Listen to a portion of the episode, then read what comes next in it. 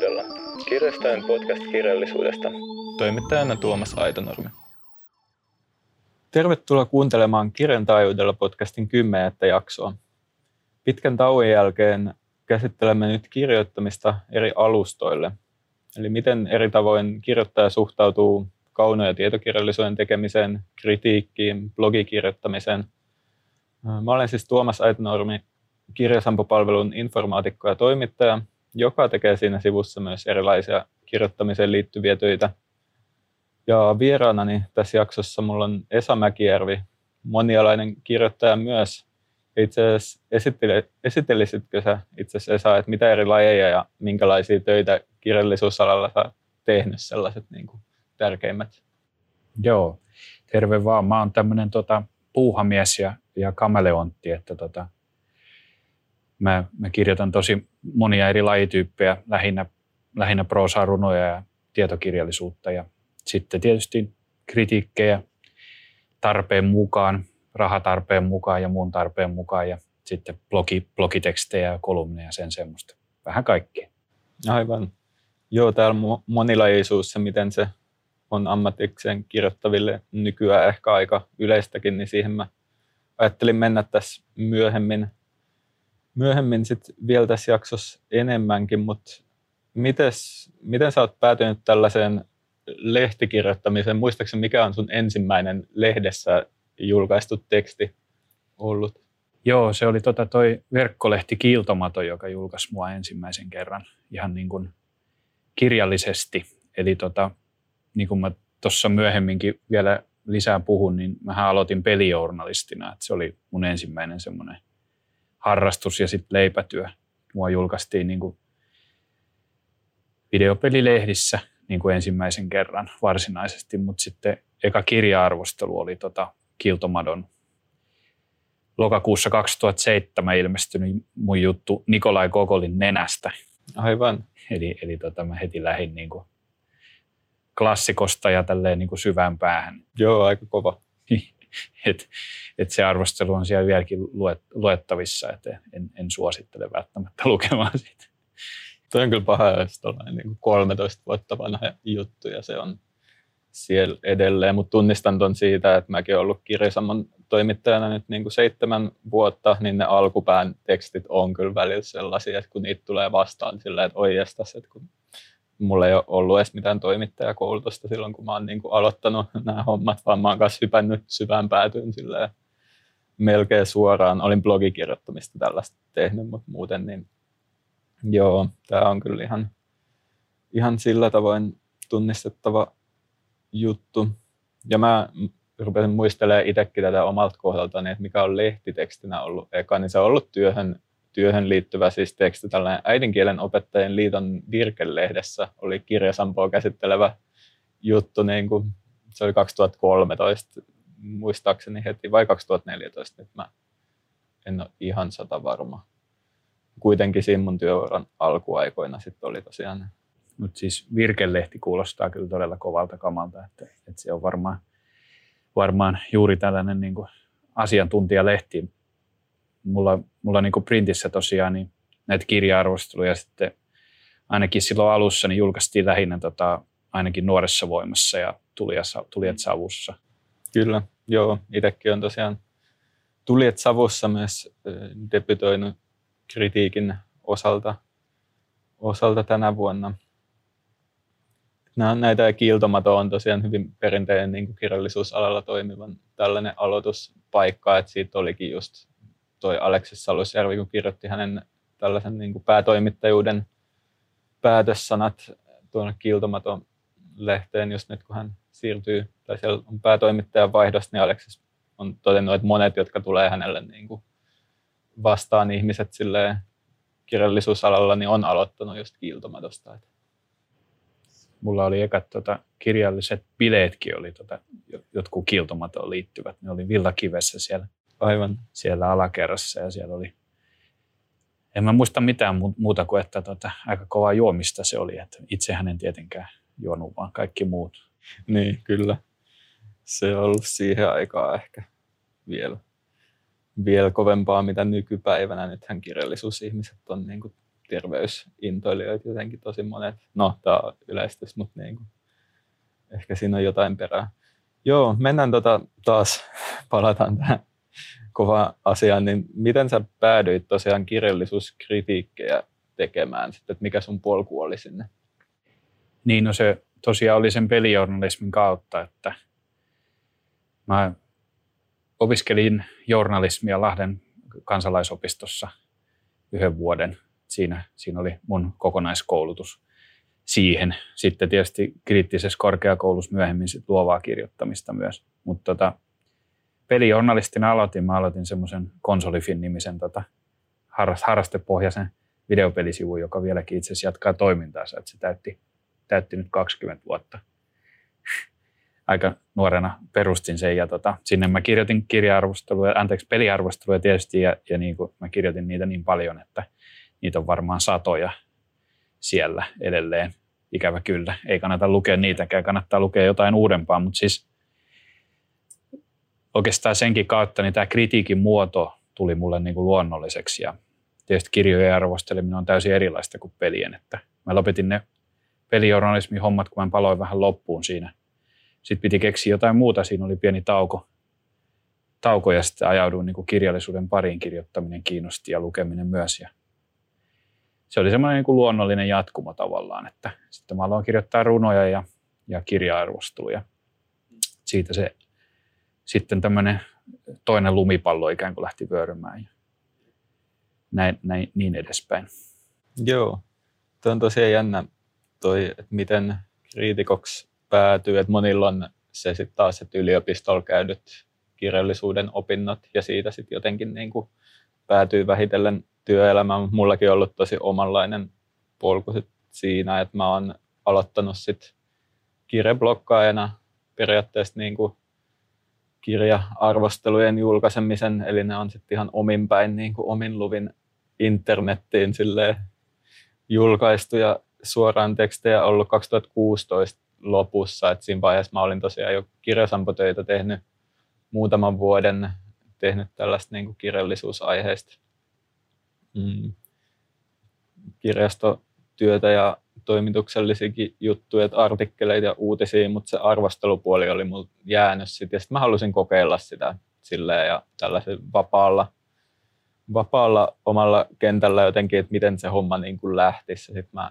aloin kirjablogi pitää ja se on edelleen olemassa tosiaan tekstiluola nimellä, mutta nykyään mulla ei ole siellä arvostelutyyppisiä juttuja sinänsä. Tai no välillä ne venyy vähän pitemmäksi, mutta mulla on sellainen nykyään se aika lukupäiväkirja tyyppinen ajan puutteen vuoksi, mutta pitkään tein siellä myös pidempiä juttuja ja sitten tosiaan, tosiaan tänä vuonna heti vuoden aluksi mut pyydettiin, mä sain viestin, sitten tuli että savun päätoimittajilta, että, toi, että kirjoitanko mä kritiikin, kritiikin runokirjasta lehteen. Että toi, mä luulen, että mut pongattiin sen kautta, kun mä viime vuonna kirjoitin tosi paljon noita runoa arvosteluja blogiin sellaisia lyhyitä ytimekkäitä juttuja, koska mä tuohon Helmet-kirjaston aikuisten kirjareppukoulutukseen esittelin sit runoja, valitsin niitä kymmenen, sitten se koulutus oli tämän vuoden alussa, niin sitten mä luin suurimman osan viime vuonna ilmestyneistä runokirjoista. Se oli aika niin melkoinen urakka. Kova homma. Joo, oli. Mutta nämä on tosiaan näitä. Tosiaan mä siitä edellisestä kysymyksestä vielä sen verran haluaisin sanoa, että joskushan sanotaan aika sille ilkeästi, että kriitikot on niin epäonnistuneita kirjailijoita tai jotain sinne päin, että ne ei oikein, sitten ne katkeroituu ja alkaa haukkumaan muiden tota, julkaistuja kirjoja. No, tämä on ehkä vähän liian, liian, liian tylyä, mutta tota, omalta kohdaltani se pääasiallinen motivaatio näiden kaikkien kritiikkien kirjoittamisen on ollut se, että mä kasvoin sellaisessa ympäristössä, missä tota, kaikilla oli jotenkin hirveän vahvat mielipiteet kaikista asioista, mutta kukaan ei osannut oikein perustella niitä mitenkään. Että se oli semmoista enemmänkin sellaista jankkausta tai paasaamista. Ja sitten mua itse alkoi kiinnostaa se, että miten mä pystyisin niin kuin omat aika vahvatkin mielipiteeni perustelemaan. Ja kritiikki oli siihen luonnollinen muoto sitten. Joo, toi on myös hyvä, hyvä pointti, että miten niin kuin kritiikki, miten sen kokee muotona itse. Että mä, mulle ehkä se just sytyttävä tekijä sit niiden kirja-arvioiden tekemiseen oli niin kuin sekä sen osalta, että oppisi lukea kirjoja niin kuin analyyttisemmin, että mitä niissä tarkalleen ottaen on sisällä, minkälaisia tasoja jotenkin erittelemään sitä, että tulisi paremmaksi lukijaksi, niin myös sitten jo oma kirjoittaminen oli siinä niin kuin taustalla, että sitä oli siinä vaiheessa jonkinlaisia kaunokirjallisia pyrkimyksiä sit tullut, niin halusi niin kuin myös sillä tavalla niitä niin kuin kirjojen, julkaistujen kirjojen rakennetta sitten alkaa pohtia, pohtia myös niin kuin kirjoittajapuolelta. Et siinä oli nämä niin kuin kaksi, mutta lukeminen ja kirjoittaminen on samaa asiaa. Samaa asiaa ja niitä ei voi erottaa. Ajattelua. Niin, kyllä. Jep, eli sä tosiaan oot tehnyt kiiltomatoa ainakin, ja mitäs muita alustoja sulla on näillä kirjallisuuskritiikeillä ollut sit? No siis nykyään mä kirjoitan pääasiassa kiiltomatoon Parnassoon ja tonne Demokraattilehteen. Ja niistä tässä Demokraatissa, niin sekä siellä netissä että printissä, niin ylivoimaisesti eniten kirja-arvostelua julkaistaan multa nyt, että Juu. siellä on jotenkin ollut semmoinen vähän hövelimeininki mun suhteen, että sille on, mulle on annettu sieltä aika paljon kirjoja arvosteltavaksi ja sen takia mä oon sitten sinne kirjoittanut ja mielelläni, että se on ollut tosi hyvää, hyvää ja hauskaa ja hyödyllistä. Kyllä. Yes. Eli se, sitten voidaankin hypätä tuohon seuraavaan, mitä mulla oli ajatuksen kysyä, että miten nuo kirjat tosiaan päätyy sun arvioitavaksi. Tämä on varmaan semmoinen asia, mitä moni ehkä miettii, niin kuin jo, jotka ei kritiikin tekemistä silleen tunne, että tipahtaako ne jostain silleen vaan, että arvioit tämä vai saako niitä itse valita jossain määrin. Niin, no en ehkä sille niin kuin taivaasta ikään kuin tipahda tai mistään, mutta niin kuin, tietysti se syy, miksi mä oon kirjoittanut niin paljon sinne demokraattiin esimerkiksi, että siellä on ollut sellainen, mun kanssa ainakin sellainen systeemi, että mä olen aika vapaasti saanut valita ne mun arvosteltavat kirjat. Sen takia se on ollut mielekästä se homma, niin melkein kaikki kirjat, mitä mä oon sinne arvosteluun ollut niin kuin lähtökohtaisesti kiinnostavia. Ne on mua kiinnostanut ja inspiroinut. Mä oon katsellut noita kustantamoiden katalogeja ja tehnyt listoja semmoista kiinnostavista potentiaalista kirjoista – jotka voisin arvostella ja sitten mä oon ehdottanut niitä ja sitten osa on mennyt läpi ja osa ei. Välillä tulee tietysti noita niin tilausjuttuja, että pyydetään, että voit se kirjoittaa tästä runokokoelmasta, kun siitä kukaan muu ei halua kirjoittaa, tai mikä niin, siinä on, mikä siinä on runokirjat muuten on sitten näitä jo. Niin, no lähinnä siinä on se, että niissä lehdissä on aina yleensä semmoisia kiintiöitä, että on tietty määrä romaaneja, tietty määrä mm. runokokelmia, tietokirjoja ja kaikkia. Ja sitten jos jotain puuttuu, niin sitten kysytään jotain luotettavaa tai, tai tota, vapaana olevaa kriitikkoa niin tota, arvostelemaan. Ja sitten Jep. näin ollen välillä sitten voi joutua tai päätyä tai saada eteensä semmoisen kirjan, mistä ei välttämättä tiedä mitään. Ja sitten se on tietysti niin kuin, niin kovempi homma, että sitä pitää niin kuin alkaa jaksaa ja sitten selvittää. Mutta sekin voi olla palkitsevaa sitten silloin tällä löytää sitten jotain oikeasti tosi hyvää, mistä ei ollut ikään kuin kartalla. Nimenomaan. Tämä on mun mielestä hyvä juttu, että miten itsekin kun lukee sit muiden kritiikkejä, niin sieltä kyllä nousee yleensä sit sellaisia kirjoja, että koska kustantajakatalogihan, niin se on niinku tietyn, ne on tietynlaisia ne tekstit, mitä siellä on, että eihän ne niinku sisällöstä monesti kerro sit. No ne on mainosteksti. Niin, nimenomaan, että se, että niinku minkälaisena se lukijalle välittyy oikeasti se kirja ja minkälaisia tasoja sieltä lukijana voi löytää, niin se tosiaan tulee esille nimenomaan vaan kritiikkien, arvostelujen kautta, ja se on niinku se, mikä innostaa innostaa sit myös uudella tavalla silleen, sellaisten kirjojen pariin, jotka tosiaan on katalogissa vaan ohittanut, että kuulostaa pahutulta jotenkin. Niin, niin ja sitten jos on tietysti semmoinen kirjailija, minkä kirjoja on lukenut aiemmin, tuotanto on tiedossa ja sitten siihen ikään kuin on rakastunut tai jotenkin viehtynyt muuten, niin tota, mm. sit, sitten voi olettaa, että seuraava kirjakin maistuu. Luki siinä sitten katalogitekstissä mitä hyvänsä. Että Kyllä. Tai oli se kansi miten ruma tahansa. Joo. tai kirjailijakuva. Niin. että nämä just nämä eri luettavan valitsemisen tavat myös, mitä Joo. kytkeytyy tähän.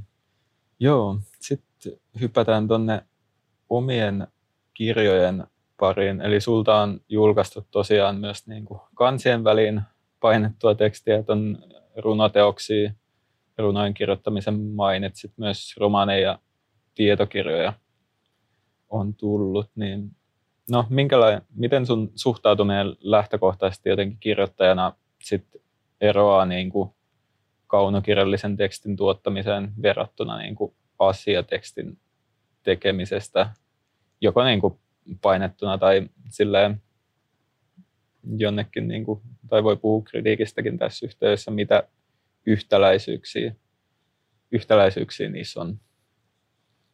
Yhtälä, yhtäläisyys on ehkä se sitten, että kaikki ne on niin kuin luovaa toimintaa, kaikki ne on ajattelua. Että mä ajattelen silleen demokraattisesti, ehkä joidenkin mielestä vähän ärsyttävästikin, että, tota, että kaikki kirjoittamisen muodot on sama-arvoisia. Mulla tämä tarkoittaa vain sitä, että mä kirjoitan mä mitä hyvänsä, kirjoitan vaikka jotain blogimerkintää tai, tai tota, printtiin jotain kirja-arvostelua tai, tai omaa jotain romaania, niin mä suhtaudun niihin kaikkiin samalla niin kuin vakavuudella, että, että mä koen, että jotenkin kirjoittaminen muutenkin vaatii sen, tai ainakin hyvä kirjoittaminen. Se pitää olla tosissaan. Eihän mitään järkeä niin kuin, niin kuin itse, itse, itse, tai siis omaa rimaansa ikään kuin, niin kuin alentaa sen takia, että vaikka julkaisukynnys on matalampi. Että pitää säilyttää semmoinen niin terve itsekritiikki. Että se pysyy kiinnostavana se homma. Mutta ei mulla ole esimerkiksi mitään ongelmia, tai ainakaan ehkä tämä nyt on tällaista julistamista taas, mutta siis ei ole, suuri, ei ole semmoisia suuria rampauttavia, lamauttavia ongelmia siinä, että, tota, että mä vaihdan vaikka niin kuin lajityypistä toiseen vähän niin kuin lennosta. Että mä kirjoitan jotain romaanipätkää ja sitten kun se vähän niin kuin hyytyy, niin sitten mä pidän pienen kahvitauon ja alan kirjoittaa kritiikkiä seuraavaksi. Mutta se varmaan sopii mun luonteellekin jotenkin, että mulla on huono keskittymiskyky tai ainakin sille, siinä mielessä huono, että huono, mä oon huono keskittymään yhteen asiaan kerrallaan ainakaan hirveän pitkään. Niin sen takia tämä on tavallaan mukavaakin, että pystyy sitten jatkamaan hommia jonkun muun keskeneräisen tekstin parissa. Kyllä, ja hirveän tunnistettavaa jo, että, että tunnistan tämän puolen ja toi voi olla tosi olennainen juttu siinä, että minkälaiset ihmiset päätyy tekemään niin kuin monilajista, monialustaista kirjoittamista ja minkälaiset on vaan niitä joiden ainakin julkaistut tekstit on vaan, että on niitä romaaneja, joita tulee välillä. Niin. No nyky- nykyään tota kaikki, ainakin nuoret ihmiset on, no taas mä julistan, ei kaikki, vaan monet, monet nuoret ihmiset on sellaisia niin kuin levottomia, kommunikaatio on sirpaloitunut muun muassa noiden älypuhelimien sosiaalisten medioiden takia ja, tota, ja, ja näin ollen voi olla ihan luonnollistakin monelle usealle ihmiselle toteuttaa tämmöistä niin kuin luomistapaa, että vähän niin kuin hyppää asiasta toiseen. Tietysti se on niin kuin raskastakin henkisesti pidemmän päälle, mutta tota, sit pitää vaan myös ymmärtää levätä kanssa. Niinpä. Joo, että kyllä toi on tullut esille. Mä itse aloitin kriittisessä korkeakoulussa nyt niin kuin tänä syksynä, että just tässä toi syyskuun alussa on ollut ekat luennot ja mitä meillä on ollaan juteltu nyt muiden opiskelijoiden kanssa, niin tämä niin kuin ainakin mun ikäisten ihmisten parissa on kyllä just tämä niin kuin sirpaloitumisen kokemus ja semmoinen, ja että moni juttu jotenkin kiinnostaisi että mihin sitä niin kuin pystyisi keskittymään nyt, niin, niin se on niin kuin, siinä on jotain perää siinäkin, vaikka niin kuin täysin ei voi yleistää, että se on ehkä niin kuin tämän meidän ikäluokan kokemus aika vahvasti. Ja jotenkin sen tyyppinen, että miettii, että ihminen, vaikka niin kuin monet sanotaan niin jonkun vanhemman ikäpolven kirjailija, että se voi niin kuin olla siis viikkoja, kuukausia jossakin vaikka mökillä niin kuin kirjoittamasta romaania ja sitten se ehkä lukee jotain lehtiä tälle ja sitten taas meidän, että itselle joku niin kuin viikko menisi johonkin viikoksi ja sulkisi kaikki somet, niin tuntuisi aivan autiosaarella olemiselta, että miten niin kuin muka pystyisi olemaan. Niin, niin sit tulisi helposti semmoinen hermoraunio. Mm. No se, sekin on e, persoonallisuuskysymys tietysti. Joo, ja myös. Kyllä näin, näin, mutta, tota, mutta varmaan, varmaan monelle ajatus siitä, että joutuisi vaikka luopumaan internetistä viikoksi, tuntuisi aika pahalta jopa. Mm. Mutta sekin on tietysti ehkä hälyttävänkin merkki, että niin on. Miksi, miksi se muka niin kuin, sitten tuntuu pahalta tai siis väärältä. Joo, sepä, että kyllä sitä oman addiktionsa niin kuin ehkä tällaisessa tilanteessa myös kohtaa ja jotenkin, että niin kuin, olisiko syytä pitää näin monen viikon niin kuin mökkiekskursioita sitten. Niin, opetella elämään toisella tavalla. Mm. Että mä odotan innolla tätä David Foster Wallacein päättymätön riemuromaania, joka ensi kuussa ilmestyy. Aivan. Tai siis tiedä milloin tämä podcasti tulee ulos, mutta lokakuussa. Mm, joo. Ja niin kuin, se kirjahan on niin kuin ajankohtaisempi kuin koskaan just sen takia, että se kertoo addiktioista ja näistä ärsykkeistä myös. Kyllä. Et sit, sen mä arvostelen sitten. Niin, pitkästi. aivan. Se on jo varattu Joo. sitä varten. Joo, kiinnostaa itse myös kyllä, vaikka myös pelottaa kokemuksena siihen lähteminen, mutta suomeksi kyllä huomattavasti vähemmän kuin mitä englanniksi. Ja sitten voi tietysti niin kuin mainita senkin vielä, että jos tämän podcastin aihe on niin kuin kirjoittaminen eri alustoilla, Mm. niin alustat voisi tarkoittaa tietysti myös esimerkiksi jotain tietokoneita tai että kirjoitat se tietokoneella vai käsin esimerkiksi. Mm, kyllä. Niin sekin tuottaa aika erilaista tekstiä. Jotenkin se ehkä, ehkä se nopeus vaikuttaa siihen tai se hitaus. Aivan. Onko sä itse, kirjoitatko käsin joitain tekstejä? Mä en kirjoita mitään käsin. Niin. Mua hävettää mun huono käsiala. Se on yksi syy, että mulla ei ole, kun mun mielestä niin kun kirjoittaa, niin pitää olla niin kuin itseluottamusta. Mm. Koska jos sitä epäröi koko ajan tai joku asia hidastaa tai jotenkin kampittaa sitä prosessia, niin, niin sit teksti on yleensä ainakin mulla huonompaa. Mutta tota, mä siis kirjoitan tietokoneella ja myöskin puhelimella joskus. Se on aika outoa, mutta puhelimella syntyy, syntyy semmoiset muistiinpanot kaikkein Kyllä. helpoiten. Tuo laittaa ylös jotain juttuja, mitä tulee mieleen. Esimerkiksi kirjaa lukiessa. Mm. Kirja-arvostelujen muistiinpanot mä teen ensin puhelimella. Joo, sama. Ja tota, tietysti se vaikuttaa siihen lopputulokseen, että mitä niin kuin muotoa tai mitä alustaa käyttää. Ja sekin on kiinnostavaa. Sitä on kiinnostavaa miettiä.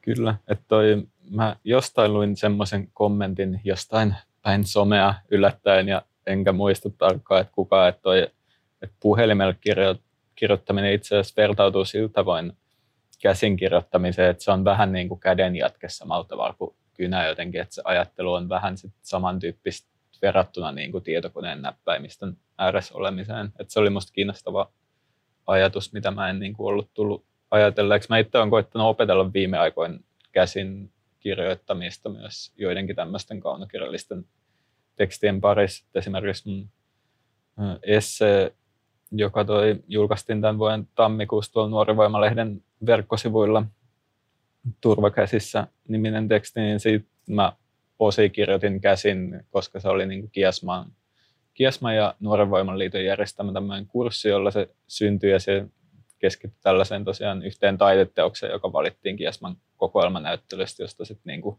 kirjoitettiin, niin mä istuin sitten siellä Kiasmas hämärässä kirjoittamassa niin kuin käsin, käsin ja mä koin, että se, kyllä siinä jotain niin kuin tuli ehkä sellaista siihen tekstiin, mitä ei olisi, niin kuin sit, jos olisi vaan istunut tietokoneen ääressä jotenkin.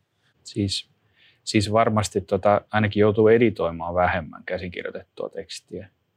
Ainakin mulla se on näin, koska mä kirjoitan tietokoneella niin nopeasti ja niin intensiivisesti, että Mm. vaikka ne ajatukset sinänsä siellä ta- tekstin taustalla olisi hyviä, niin, niin ne ei välttämättä niin, kuin, niin nopeasti kirjoitettaessa niin muotoutu ihan optimaalilla tavalla, että sit pitää editoida aika paljon.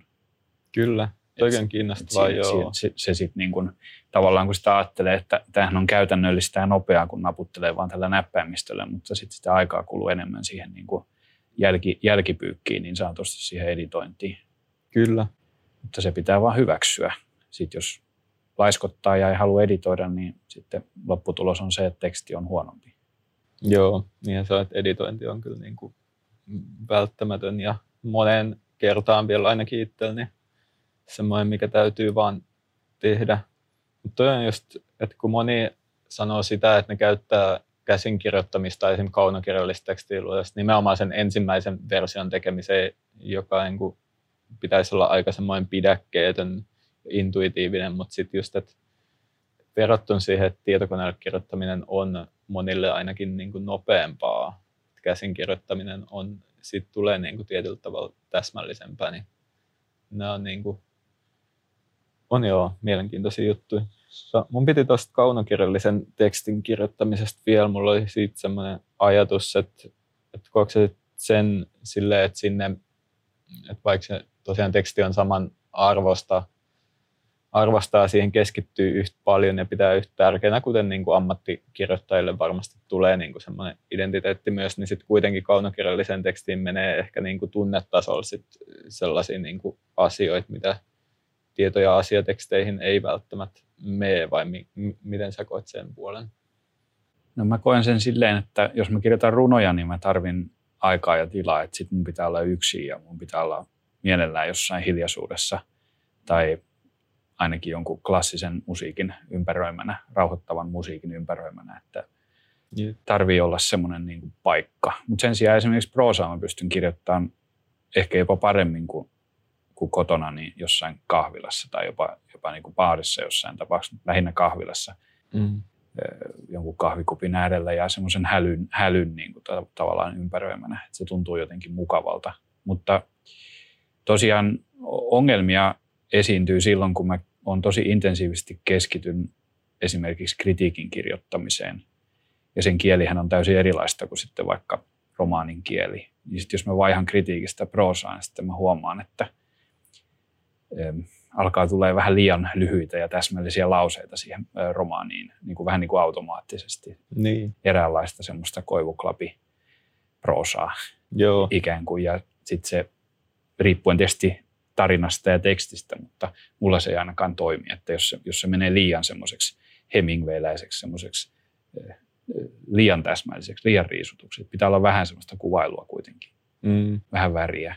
Tai se on se ideaalitilanne tietysti.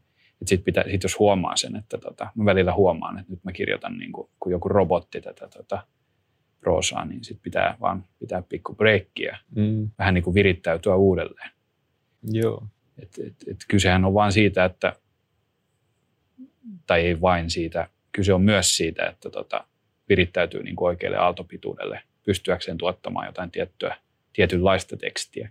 Et esimerkiksi jos kirjoittaa runoja, niin ei voi olla semmoinen semmoisella hirveän mekaanisella niin kuin päällä, että nyt, nyt mä vaan tuotan näitä runoja tässä, mm. vaan siinä pitää olla ihan niin kuin eri lailla herkistynyt ö, kielelle ja ja maailmalle. Nämä on kiinnostavia haasteita, mutta ne on kaikki sellaisia, mihin tietysti harjaantuu, mm. mutta sitten ne on aika lailla yksilöllisiäkin varmaan, että mitä, mitä se vaatii, että sä pääset oikeaan mielentilaan tuottaaksesi jotain tiettyä tekstiä ja hyvää sellaista. Mm. Kyllä. Joo, että mulla oli alkuun just silloin, kun mä ensimmäisiä kaunokirjallisia tekstejä pitkän ajan jälkeen tein tuossa 2015-2017, niin mulla sit editoitiin tosi paljon niin kuin palaute, palautekertojen jälkeen sellaista siis niin kuin paperinmakuista tekstiä. Mulla oli tämä niin kuin asiatekstin tuottaminen, tällainen hyvin niin kuin siis tietoa välittävän asiatekstin tuottaminen niin, kuin niin siis ytimessä, että kun mulla ei ollut kokemusta sit pitkiä aikoihin ollut muunlaisesta tekstin tekemisestä, niin sinne tuli niin kuin sellaisia toi virkamieslauseita siis kerta kaikkiaan. Niin Mutta senhän voi kiertää esimerkiksi silleen, että laittaa, tekee vaikka jotain romania ja laittaa sen kertojaksi virkamiehen. Niin, se on, yhtäkkiä onkin uskottavaa, että onpas, onpas hienosti eläydytty virkamiehen juu. ajatteluun. Sehän just, että ehkä joo, tämmöisiä ratkaisuja olisi voinut tehdä, että siitäkin on ollut puhetta, että tässä kriittisten ekoilla, ekoilla just toi niin kuin luentokerroilla harjoitusten yhteydessä, että mikä on huonoa tekstiä kenenkin mielestä, miten, että kun on tehty harjoituksia, missä tarkoituksella on kirjoitettu huonoa tekstiä, miten sitten semmoisesta tietynlaisesta niin kuin itsensä vapauttamisesta semmoiseen syntyy itse asiassa aika sellaista omaa äänistä kamaa, että se on toi, joo. Niin, mikä on huonoa, mikä on mautonta, niin. mikä on hyvää. Et tämän takia just kirjoittamisen opettaminen on niin hankalaa, koska mm. se, on, se on niin yksilöllistä ja ei, ei, voi, ei ole olemassa mitään semmoisia niin suuria linjoja tai jotain sääntöjä, joita noudattamalla niin automaattisesti tai helposti päästäisiin hyviin tuloksiin. Yep. Et, tota, se on kova, kovaa hommaa monessa mielessä. Mutta tosiaan, niin kuin, mikähän olisi semmoista huonoa tekstiä, jos mä rupesin kirjoittamaan. No varmaan jos mä jotain, niin kuin, jotain seksikohtausta alkaisin kirjoittaa, niin varmaan helpo, helposti siitä tulisi ainakin huono. Ne on pahoja, joo. Köm, kömpelö. Se on niin iso haaste, miten kirjoittaa siitä asiasta luonnollisesti. Kyllä, kuten voi huomata näistä Guardianin Bad Sex Award niin kuin ehdokkaista vuosittain aina. Joo, jotenkin, jotenkin jostain syystä nämä keski-ikäiset valkoiset miehet, niin tota, jotenkin Joo. tuntuu tosi huonolta kirjoittamaan siitä Kyllä. erotiikasta. Se on jännä joo, ja siitä voidaan niin kuin erilaisia yhteiskunnallisia rakenteita vetää, mutta joo. Siitä seuraava podcast. Niin, kyllä todellakin. Nyt niin kuin palataan ytimeen äh, taas toi tässä. Joo, mulla on, piti vielä tuohon niin kuin erilaisten tekstien jotenkin ja siihen omaan suhtautumiseen äh, niin itse kommentoida, että mulla oli jännä sit kokemus siinä, että kun mä löysin esseen lajina silleen kunnolla, että siinä meni mulla yllättävän pitkään, koska olisi jotenkin pitänyt ehkä aiemmin tajuta, että niin, että kun mä oon tehnyt tätä asiaa tekstiä jotenkin niin kuin tosi, tosi maailmaan kytkeytyvää tekstiä, että se olisi ollut niin kuin luonteva väylä hypätä sille kaunokirjallisemmalle puolelle, mutta kun mä en itse, mä aloitin esse kokoelmisen, kokoelmien lukemisen kirjana vasta niin kuin muutama vuosi sitten oikeasti, että kyllä mä lehdistä olin lukenut niitä toki pitkään sille ehkä ajattelemattakin, että ne on esseitä, koska monesti ne on otsikoitu artikkeliksi sen tyyppisetkin tekstit ja päinvastoin se on semmoinen viililänsi kyllä se essee niin kuin lehdissä. Mutta niin siitä, että sit kun alkoi kirjoittaa esseitä, niin huomasi, että se on jollain tapaa niin kuin vereslihaisempi kokemus, sit, mitä niin kuin fiktio ja jopa runon tekeminen oli ollut, sit, koska niin kuin siinä, no mä oon ottanut vahvan niin kuin essee minän mun tähän astisiin niin kuin esseisiin, että se on, niin, senhän voi etäännyttää tosi kauas, niin kuin, että tehdä sit tosi sellaisen niin kuin vaan ulkopuolista maailmaa havainnoivan, kertovan minän, mutta mä oon ottanut siihen ytimeen, ytimeen minän aika vahvasti, niin sen takia se on sitten ollut niin kuin semmoinen, mihin on ehkä vuodattanut niin kuin sitä tunnemaailmaa vähintään yhtäläisesti kuin, niin kuin mitä mä oon mun fiktioteksteihin tai runoihin, runoihin tehnyt, että se on, nämä on niin jotenkin just toi semmoisia liukuvia asioita nämäkin ja sitten lajit ylipäätään, mutta se, sekin on niinku toinen podcast, niin sitä on itse asiassa parissa jaksossa tässä podcast-sarjassa käsiteltykin lajien eroja jo, eli siihenkään ei mennä sen syvemmin. Sitten hypätään esseeseen tästä Aasinsillan kautta, että sä oot kirjoittanut viime aikoina myös ainakin yhtä esseitä, jota mäkin on toi ekoin versioita saanut lukea. Minkälainen suhde sulla on tähän lajiin itse kirjoittajana? No ensinnäkin pitää sanoa, että tietysti tämmöisenä niin kuin kameleonttina, niin tota, kirjallisena kameleonttina, niin mä tykkään tosi paljon tästä viimeaikaisesta kehityksestä, että ikään kuin nämä lajityypit jotenkin liudentuu toisiinsa tai lähestyy toisiaan. Mm. Että ei oikein voisi suoraan sanoa enää oikein kaikista kirjoista, että se edustaa nimenomaan, että tämä, tässä on runokokoelma, tässä on romaani, tässä on tietokirja, vaan siinä on vähän niin kuin, on, on vähän niin kuin opittu tai jotenkin hyväksytty se ajatus, että voidaan hyvin yhdistää niin kuin erilaisia, hyvinkin erilaisia tekstityyppejä ja saada, saada se kokonaisuus silti toimimaan. Et mä en esimerkiksi oikein osaa pitää itseäni esseistinä, mutta se johtuu ehkä siitä, että mulla on ehkä sellainen kenties virheellinen ajatus, että esseisti on jotenkin tosi henkilökohtainen, henkilökohtaista niin kuin tekstiä, että kertoo vaikka itsestään omasta elämästä tai jotenkin mm. pystyy yhdistämään sen tähän niin kuin yleiseen maailmanmenoon jotenkin saumattomasti. Esimerkiksi Antti Nyleen tai, tai Tom, Tommi Melender, mm. joita mä pidän tosi hienoina esseisteinä, niin kirjoittaa, kirjoittaa tosi saumattomasti sellaista tekstiä, missä niin kuin hy, hypätään, niin kuin, kerrotaan omasta elämästä joku yksityiskohta ja sitten hypätään, yhdistetään se jotenkin tosi hienosti niin kuin yleiseen maailmanmenoon tai muuhun. Ja, ja mä jotenkin, mulle, mulle se ei vielä ainakaan tunnu luonnolliselta semmoinen, niin kuin, semmoinen hyppiminen. Tätä voi sitten psykologisesti tai muuten ruotia, että mistä se johtuu, mutta tota, mä koen, että mä oon enemmänkin tämmöinen niin kuin journalisti, tietokirjailija, prosaisti ja runoilija, jonka, jonka tota, teksteissä on tämmöisiä esseistisiä kohtia. Et mä oon julkaissut niitä tietokirjoja muutamia ja, ja niitä on jotkut mulle kuvaillut niin esseistisiksi. Varmaan just sen takia, että ne on enemmänkin semmoista kevyttä tietoa, että niitä kaikkia väitteitä tai kommentteja, mitä niissä esitetään, niin ei ole lähteistetty. Että osa niistä on selkeästi mielipiteitä, mun mielipiteitä tai muiden mielipiteitä, mikä ehkä tuo ne sitten lähelle, lähelle niin kuin esseitä. Mutta tämä on kiinnostava ajatus. Mä tosiaan tuon esseen, mistä sä mainitsit, mä kirjoitin Yukio Mishimasta semmoisen pitkän esseen. Ja sekin vähän niin kuin tasapainottelee niin kuin semmoisen niin kuin asiaproosan, tietokirjallisuuden ja sitten esseistiikan välillä mun mielestä se kyseinen mm. teksti. Joo. Siinä, että siinä niin kuin siirrytään rekisteristä toiseen mun mielestä aika vaivattomasti, että se siinä mielessä niin kuin onnistunut juttu. Se varmaan kohta julkaistaan kieltomadossa, joten, joten sitten kukin voi sitten vetää oman johtopäätöksensä ja päätellä, mutta tota, mun mielestä kaikessa kirjoittamisessa on pohjimmiltaan kyse tarinoista, jopa jossain niin kuin uutisissa tai niin kuin tiedon, tiedonannoissa kerrotaan joku, ker, pyritään kertomaan joku tarina. Tai ainakin kiinnostavimmat tekstit on tämmöisiä tarinoita tavalla tai toisella. Ja esseistiikkahan on siitä kiinnostavaa, että se tarjoaa kaikkein eniten ehkä näitä vapauksia. Mm-hmm. Toki kaunokirjallisuudessakin periaatteessa ainakin voi kirjoittaa, sanoa mitä hyvänsä, mutta esseistiikassa niin kuin, se on jotenkin vielä villimpää, että kaikki on tavallaan niin kuin mahdollista. Sä voit sanoa ihan mitä hyvänsä, eikä kukaan voi sanoa sulle, että tämä on väärin tai että tämä, tämä ei ole nyt ei ole lähteistetty tätä väitettä tai muuta tällaista. Mm. Että, tota, että se vapaus on niin kuin, ja se villi, just sä sanoit, että se on tuossa aiemmin, että se on eräänlainen villilänsi se mm. esse, esseistiikka. Ja sitähän se juuri on, niin kuin hyvässä ja pahassa, mutta enimmäkseen hyvässä. Joo. Että kun ihmiset saa käyttää mielikuvitusta ja tavallaan kaikki on sallittua, niin se johtaa tosi mielenkiintoisiin lopputuloksiin. Ja tästä mä olen itsekin kiinnostunut tällaisesta ilmaisusta ja mä yritän siirtyä sitä kohti tietoisesti Kyllä. ja tiedostamattomasti. Tiedostamattoman mukana on aina hyvä.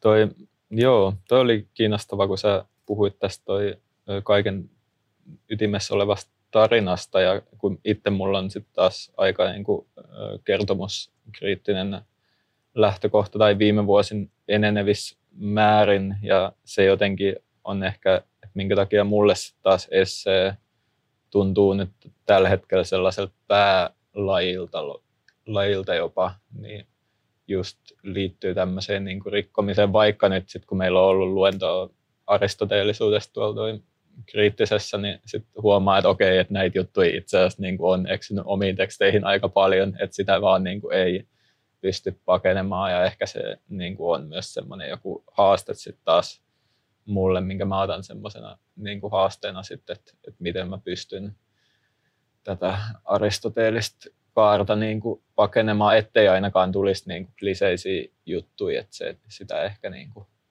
koittaa vältellä. Mutta sitten taas mä arvostan kyllä siis moni niin kuin juonikertomusten tekijöitä myös, joilla on niin kuin mielikuvitusta käyttää sitä kaarta jotenkin oma peräisellä tavalla myös, niin se on niin kuin myös tosi hienoa, kun tulee tämmöisiä vastaan. Sitähän on kaikenlaisia mielenkiintoisia kirjailijoita. Tämä ranskalainen Michel Wilbeck, tämä kauhukakara, niin sehän kirjoittaa tota, tämä mikään kakarovan häijä, se on ollut jo pitkään, niin tota, siis sehän, sehän on kirjoittanut, kirjoittanut aika paljon tämmöistä niin kuin proosaa, missä sitten välillä mennään niin kuin, ihan niin kuin esseistiikan puolelle niin kuin, mm. vailla, ilman mitään varoitusta tai mitään järkeäkään jopa. Ja sitten aiemmin mä mainitsin tuon David Foster Wallacein, sehän on mm. kirjoittanut esseitä kanssa ja on niistä kanssa tunnettu, niin Wallacellahan ne esseet oli sellaisia, että tavallaan se niiden kertoja oli hän itse, mutta sitten se ei ollut kuitenkaan hän itse, vaan se oli eräänlainen niin kuin tyhmempi versio hänestä itsestään. Hän on itse sanonut näin tai kommentoinut mm. näin. Ja sitten niissä esseissä se vieraili niin kuin tämmöisissä todellisissa tapahtumissa tai paikoissa. Se oli osallistu Karibian luksusristeilylle ja maailman suurimmille hummerifestivaaleille, jotka on niin kuin lähtökohtaisesti tosi absurdeja paikkoja ja varsinkin semmoiselle niin kuin, niin kuin neuroottiselle kirjailijalle – tai kirjoittajalle niin kuin valas todella niin kuin vääriä paikkoja olla. Mutta se tietysti johtaa, johti, johti kaikkein niin kuin hienoon, koska tota, se pystyi niin kuin ulkopuolisena havainnoimaan tark, ehkä tarkemmin kuin monet muut tai monet osallistujat niitä juttuja. Mut samaan aikaan se myös kuitenkin haastatteluissa, että, tota, että ne esseet, mitä hän kirjoitti, niin ne ei ole mitään niin sataprosenttisesti totta. Niin, että osa, niistä, osa niistä yksityiskohdista oli vaikkakin uskottavia, niin ne oli keksittyjä tai vähintäänkin väritettyjä. E, ikään kuin hän perusteli sitä näin, että hän haluaa, haluaa ennen kaikkea, että siitä esseestä tulee tosi hyvä ja viihdyttävä mm. ja että sit se tarina ja se kieli ja se teksti soljuu eteenpäin mahdollisimman hyvin. Että sitten jos tuli sellainen ongelma, että hän oli vaikka siellä Hummerifestivaalilla ja sitten tuli niin kuin ikään kuin seinä vastaan, että, että nyt on vähän, tässä nyt on vähän tämmöinen tylsä kohta, niin hän sitten väritti sitä pikkasen. Mm. ei liikaa. Hän ikään kuin, niin kuin liiotteli. Niin. Ja tämäkin on niin kuin esseessä mahdollista, että jos hän olisi kirjoittanut jotain niin kuin tietokirjaa jostain maailman suurimmasta humorifestivaalista, niin sitten tällainen niin kuin toiminta ei olisi ollut missään nimessä sallittua, mm. että se olisi ollut oikeastaan jopa väärin, ainakin jos sitä ei olisi niin kuin rehellisesti tuotu esiin, niin kuin, että tässä nyt on vähän tätä värikynää, että se on jännä, mit, mit, mitä niin kuin yksi lajityyppi sallii ja toinen ei. Joo, toi on itse asiassa, että kuinka paljon esseet kärjistää voi. Kärjistämistä on niin kuin monenlaista, mutta että jos joku määritelmä nyt sitten esseelle niin kuin pitäisi edes olla, niin on yleisesti ottaen sen, että se pitäisi olla totta. Toki on niin kuin myös tällaisia esseitä ja fiktioa sekoittavia, mutta ne yleensä ehkä, sit, kun nyt astuu kirjastonhoitaja minä puhumaan, niin kuin, että jotenkinhan ne täytyy sit luokittaa, niin usein jos mietitään jotain, että Leena Kruunilla on niin esseen novellit tyyppisiä tekstejä niin kuin tehtyjä, niin ne on sitten novelliluokassa kirjastossa. Et sitten, et jos, sit jos teksti menee esseeluokkaan, niin sit se on, ja sitten sen pitäisi olla niin kuin totta, mutta sitten just, että kärjistäminen ja jonkun yksityiskohdan niin kuin vähän säätäminen, että tavallaan niin kuin, että jos se nyt aivan valehtele siitä asiasta, niin sitten siinä ehkä pysytään tarpeeksi niin kuin todellisen maailman parissa jotenkin, että se maailman pitäisi olla todellinen. Tosin voisihan semmoisen esseenkin kirjoittaa, missä niin kuin esseen minä ilmoittaa alkuun, että minä kuvittelen tämän asian nyt ja sitten niin seuraisi kuvitelmaa, niin sehän olisi ehkä edelleen esseen. Tämän takia se onkin se villilänsi, että tuota, niin. että, että, että suo, suo on niin kuin loputon, että sinne voi niin kuin hukkua, hukkua. Tai sitten se on semmoinen runsauden sarvi, että, että kaikki on mahdollista ja se on suuri vapaus ja, ja riemu. Mm. Että, tota, että vaikka, vaikka joku esseisti tulisi niin kuin heristämään sormea ja sanomaan, että ei näin voi tehdä, niin siihen, sillä voi hyvin vastata, että kyllä näin voi tehdä, koska kaikki on sallittua tässä lajityypissä, ainakin periaatteessa. Ainakin siihen pisteeseen asti, että joku haluaa julkaista sun tekstin tai niin. joku haluaa painaa sen kansiin. Että tota, tietysti ei nyt ihan kaikki käy, mutta tota, mm. vapaus on kuitenkin suuri. Niin on. Ja joku voisi olla sitä mieltä, että teksti on käytännössä niin kuin ilman lajityyppiä niin kauan kuin se on vaikka sun omalla koneella jotenkin niin kuin tiedostona, että sitten kun se rupeaa siirtymään niin kuin kansien väliin tai julkaisuihin, niin sitten alkaa niin kuin kategorisointi. Ja se voisi olla ehkä ihan hedelmällinen tapa lähestyä myöskin kirjoittamista. Niin sitten taas toisaalta vapaus vaatii jonkinlaisia rajoitteita niin kuin kirjoittamisen suhteen myös, että erilaisia rajauksia. Niin ja, niin ja tota, sit pitää muistaa myös se, että vaikka me eletään nykyään tämmöisessä niin kuin eräänlaisessa totuudenjälkeisessä ajassa, jossa niin kuin niin kuin kaikki, kaikki tieto on tavallaan, tavallaan merkityksetöntä. Että aina mm. joku voi sanoa, että, että minä en ole samaa mieltä tästä, joten tämä fakta ei pidä paikkaansa. Et, et sen, senkin takia olisi tärkeää, että me niin kuin kirjoittajat, niin kuin kaikkien lajityyppien kirjoittajat, pystyttäisiin jotenkin pitämään kiinni siitä totuudesta mm. tai niistä faktoista, että ettei kaikki, meni, kaikki menisi ihan sellaiseksi niin kuin pelleilyksi. Niin. Että kaikki lyödään läskiksi ja millään ei oikeasti ole enää mitään väliä. Että, Kyllä. Et, et sen takia niin kuin, niin kuin nämä, jälleen nämä kritiikitkin on esimerkiksi tärkeitä. Että ne yrittää ainakin luoda jonkinlaista arvojärjestelmää mm, tavalla tai toisella. Ja mun mielestä se on niin kuin kokonaisuutena hyvä asia, koska kritiikkejähän on kaikenlaisia myöskin nykyään. On, ei ole pelkästään mitään kuivia lehtikirjoituksia, vaan on myös niin kuin bloge, blogeja sun muita, missä mm. arvostellaan kirjoja ja esitellään niitä. Ja kaikki, kaikki tämä, tämä koko ekosysteemi toimii mun mielestä hyvin yhdessä ja se on tärkeä, mm. tärkeä olla olemassa. Kyllä, se on toisiaan täydentävä kokonaisuus ehdottomasti ja just toi, että kritiikki jollain tavalla kiinnittää sit sen niin kuin julkaistun teoksen maailmaan että niin kuin yhteiskuntaan tai ki- muuhun kirjalliseen järjestelmään silleen, että kyllähän se on niin kuin kauhea ajatus, että ilmestyy kirja, joka ei jotenkin saa mitään niin kuin julkista kommentaaria, niin kyllä mä, että se niin kuin tuntuu kirjoittajasta varmasti siltä, että se teksti ei tai teos ei olisi olemassa juuri ollenkaan niin kuin, ja jotenkin näyttäytyy myös niin kuin ulkopuolelta siltä, että onhan se niin kuin kohtalona jotenkin kauhea. Niin, kuin niin ja sitten kun, sit, kun on paljon, paljon kritiikkejä tai paljon kirjoituksia siitä kirjasta, niin sitten niitä voi vertailla keskenään, niitä kritiikkejä tai muita tekstejä ja sitten ajatella itse myös asiaa. Kyllä. Ja näin ollen tämä kirja, kirja sitten saa ansaitsemansa huomion niin loppujen lopuksi kokonaisuutena.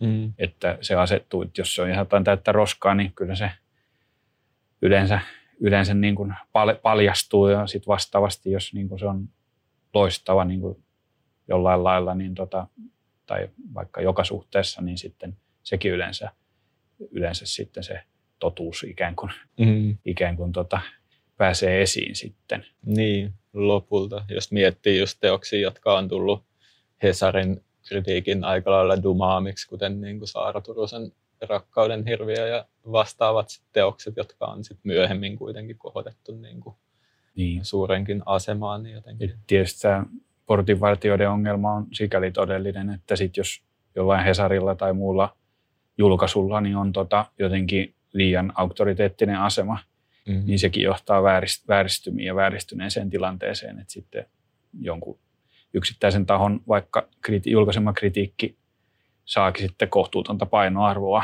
vaikka täydellisessä maailmassa sen pitäisi olla tietysti samanarvoinen kaikkien muiden kritiikkien kanssa.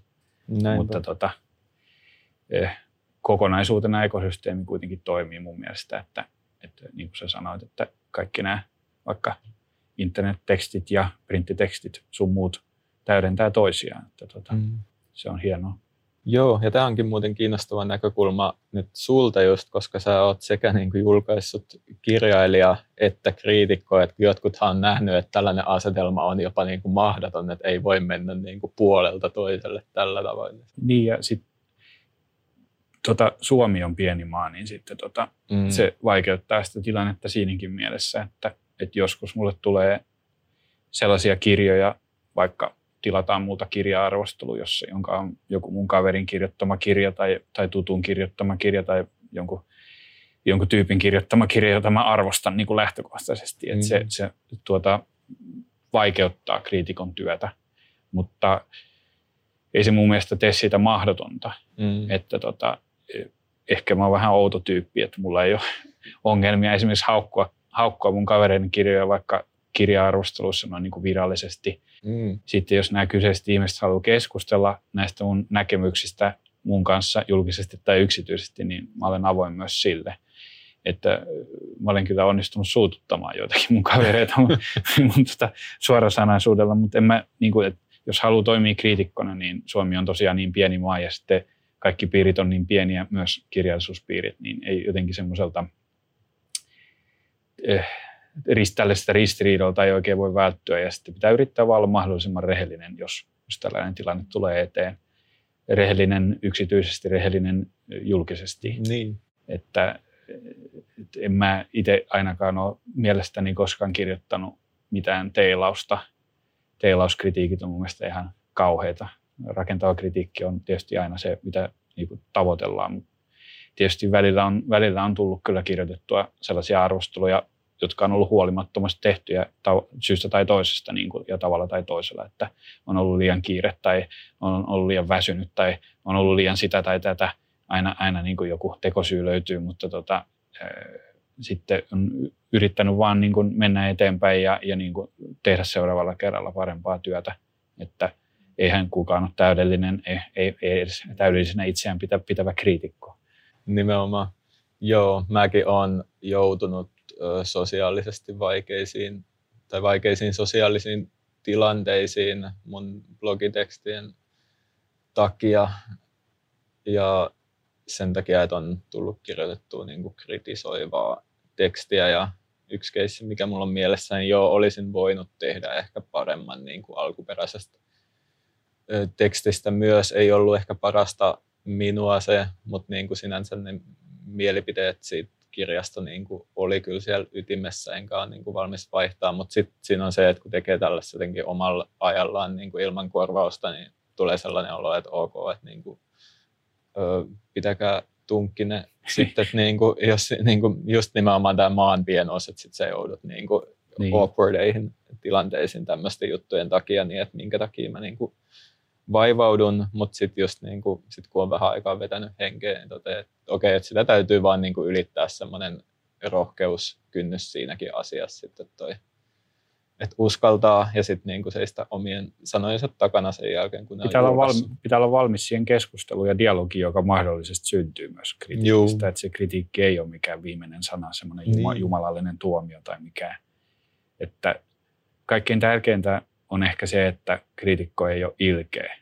Mm. Että se on turha ilkeily on ainakin ihan, ihan niin kuin hyödytöntä, että se ei auta ketään. Ei edes tuo kriitikolle itselleen parempaa mieltä todennäköisesti. Niin, Just semmoinen niin kuin teil, teilaamiset, ilkeät teilaamiset tai lyttäykset jostain, vaikka jonkun kirja, kirja lytätään jostain ulkokirjallisesta syystä, että tämä tyyppi on vaikka tosi vastenmielinen. Niin, joo, että, eihän semmoinen että, että, mihinkään. että vaikka, vaikka kritisoikin ja vaikka onkin kriittinen, niin kuin tosi, tosi kriittinenkin, niin tota, sit pitää aina pystyä perustelemaan näkemykset ja olla valmiita siihen keskusteluun, keskusteluun lukijoiden, keskusteluun kirjoittajien kanssa. Ja, ja, ja vain näin tämä homma menee niin kuin eteenpäin ja pysyy niin kuin järkevänä. Että vaikka tämä kritiikin tila niin kuin esimerkiksi pienenee, niin tota, se edelleen kyllä puolustaa paikkaansa. Mm.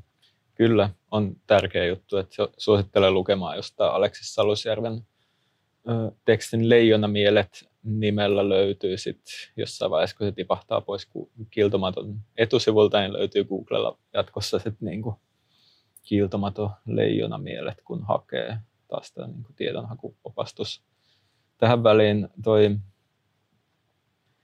Joo, sitten vielä loppuun tästä monilaisuuden välttämättömyydestä ja väistämättömyydestä, että kun on ammatikseen kirjoittava ihminen ja tulot muodostuu monista puroista, niin mahtakohan tämä sitten olla kuitenkin se, niin kuin mikä on jatkossa se tilanne, että se on oikeastaan väistämätöntä ammattikirjoittajalle olla niin kuin monilainen, ellei satu siihen pieneen joukkoon, mikä on niin kuin lottovoittoon verrattava asia, että joka niin kuin eläisi esimerkiksi kirjamyynnillä. Niin toi.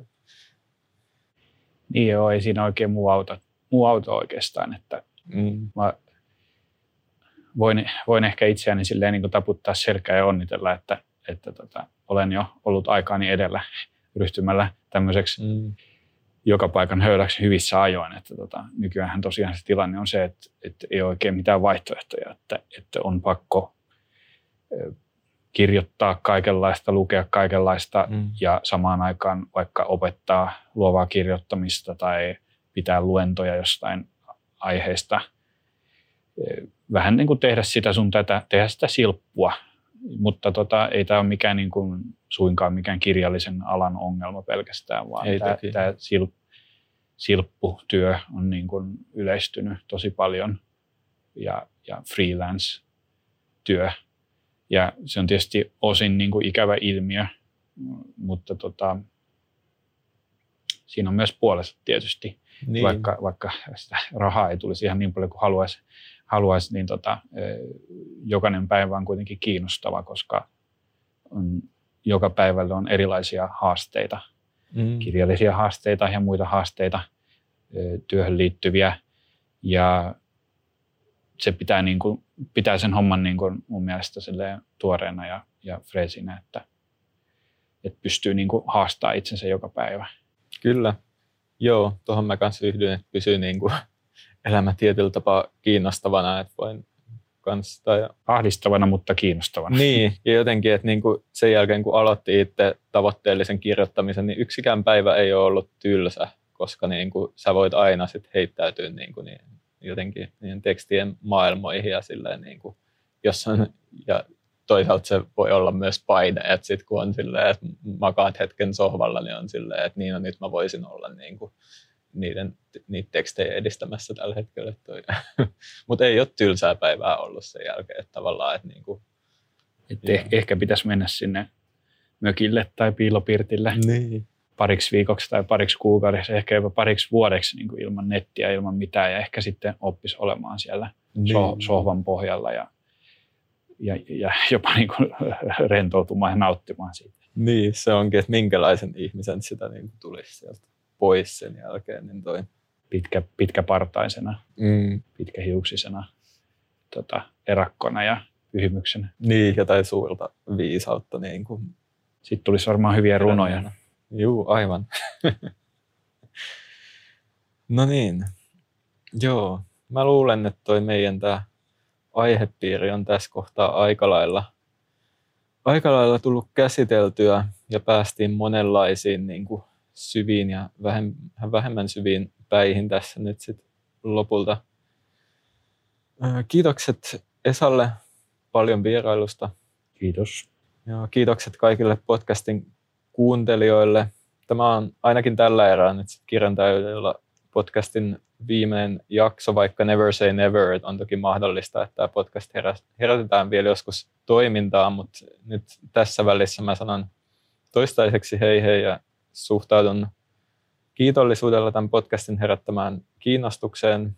Tätä on ollut hauska tehdä ja ehkä vielä joskus palaan tämän pariin, mutta sillä aikaa muistakaa lukea ja puhua kirjoista.